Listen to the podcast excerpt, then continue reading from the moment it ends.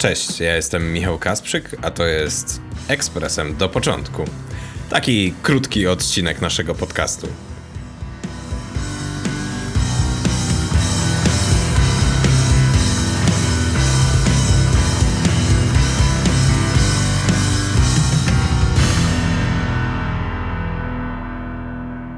Jamnik.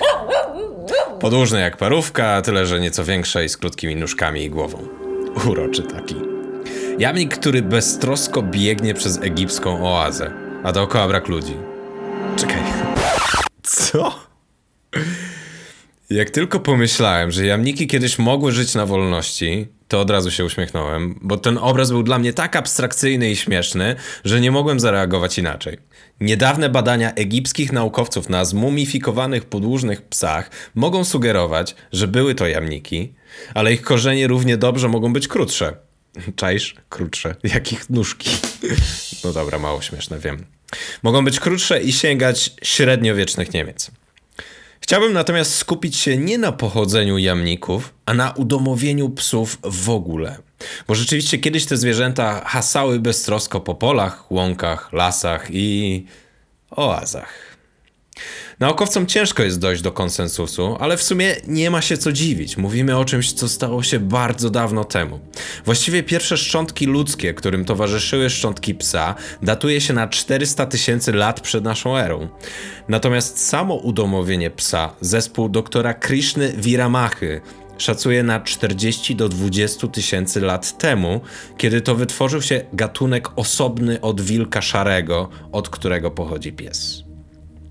To czasy, kiedy ludzie tworzą narzędzia z odłupków, kości i rogów. To również okres, w którym powstają pierwsze ozdoby, na przykład figurki kobiece, które nazywa się paleolitycznymi Wenus. Mamy też pierwsze trwałe domostwa, ale i malarstwo jaskiniowe. Zaczyna się również kult grzebania zmarłych. Niejaki Althaus twierdził, że psa udomowiono w czterech fazach, gdzie pierwsza polegała na symbiozie z wilkiem, człowiek korzystał z czujności zwierzęcia i ostrzeżeń przed niebezpieczeństwem, a wilk w zamian dostawał odpadki jedzenia. W drugiej fazie więzy się zacieśniły, a dostęp wilków do dzikich zwierząt był stopniowo blokowany.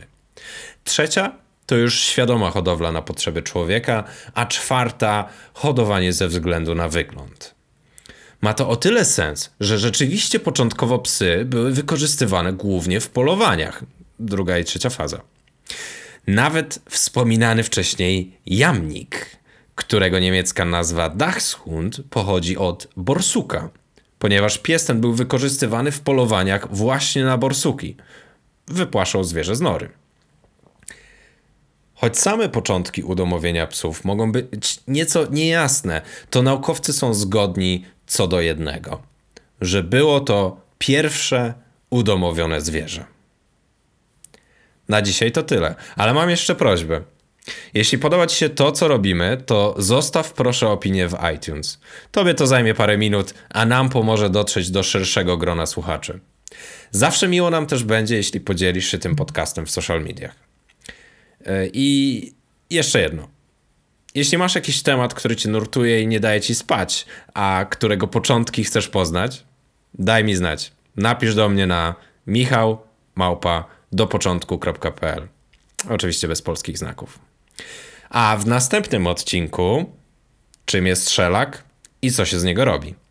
Podpowiem, że to coś związanego z dźwiękiem. Dodatkowo Chris wyciąga swój najmocniejszy podcastowy oręż i przeistacza się w Krystynę Czubównę. Ten odcinek ekspresem do początku został wyprodukowany i zedytowany przeze mnie, Michała Kasprzyka. Podcast do początku współtworzy Krzysztof Nowak. Muzykę stworzył projekt Sheila. Subskrybujcie nas, bo dopiero się rozkręcamy. iTunes, Spotify, YouTube, apki podcastowe. Można nas znaleźć prawie wszędzie, gdzie można spodziewać się podcastów. Do usłyszenia.